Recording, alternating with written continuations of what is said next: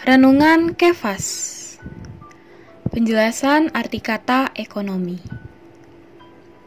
Efesus pasal 3 ayat 9 berkata, Dan untuk menyatakan apa isinya tugas penyelenggaran rahasia yang telah berabad-abad sesembunyi dalam Allah yang menciptakan segala sesuatu.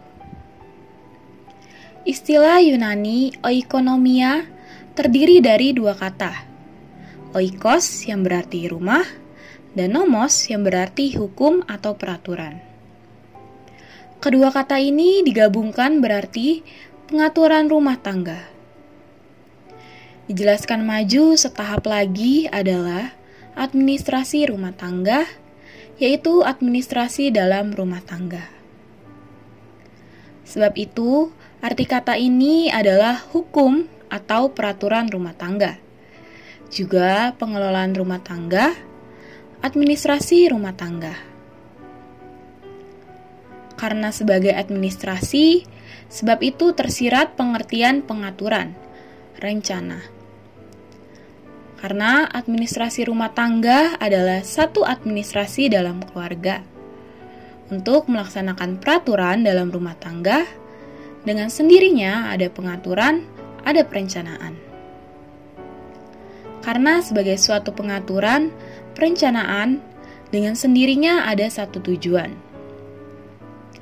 Ekonomi perjanjian baru adalah rencananya untuk mendispensikan atau menyalurkan dirinya ke dalam umat pilihannya dalam trinitasnya.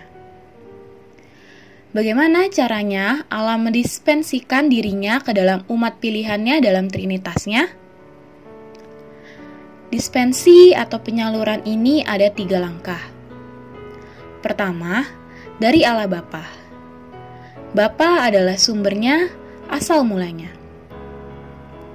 Kedua, penyaluran ini melalui Allah Putra, yang adalah jalannya atau salurannya. Ketiga, Penyaluran Allah berada dalam Allah Roh yang adalah instrumen atau sarana dan ruang lingkupnya. Melalui langkah-langkah ini, yaitu dari Allah Bapa, melalui Allah Putra, dan dalam Allah Roh, Allah menyalurkan dirinya ke dalam umat pilihannya. Ekonomi perjanjian baru, Allah adalah menyalurkan dirinya ke dalam umat pilihannya untuk menghasilkan gereja. Pendispensian ini melahirkan gereja untuk menyatakan pelbagai ragam hikmat Allah menurut maksud kekalnya yang dibuat dalam Kristus. Ini berarti bahwa melalui penyaluran Allah dalam trinitasnya, gereja dihasilkan untuk memamerkan pelbagai ragam hikmat Allah. Terang hari ini, yang pertama, perlu memiliki pandangan yang jelas terhadap rencana Allah dalam diri kita. Yang kedua, perlu menjadi bejana yang terus terbuka kepada diri Allah, sehingga Dia dapat dengan leluasa menguasai seluruh diri kita. Doa hari ini berdoa agar Tuhan menjaga hidup pelayanan kita seturut dengan ekonomi Allah.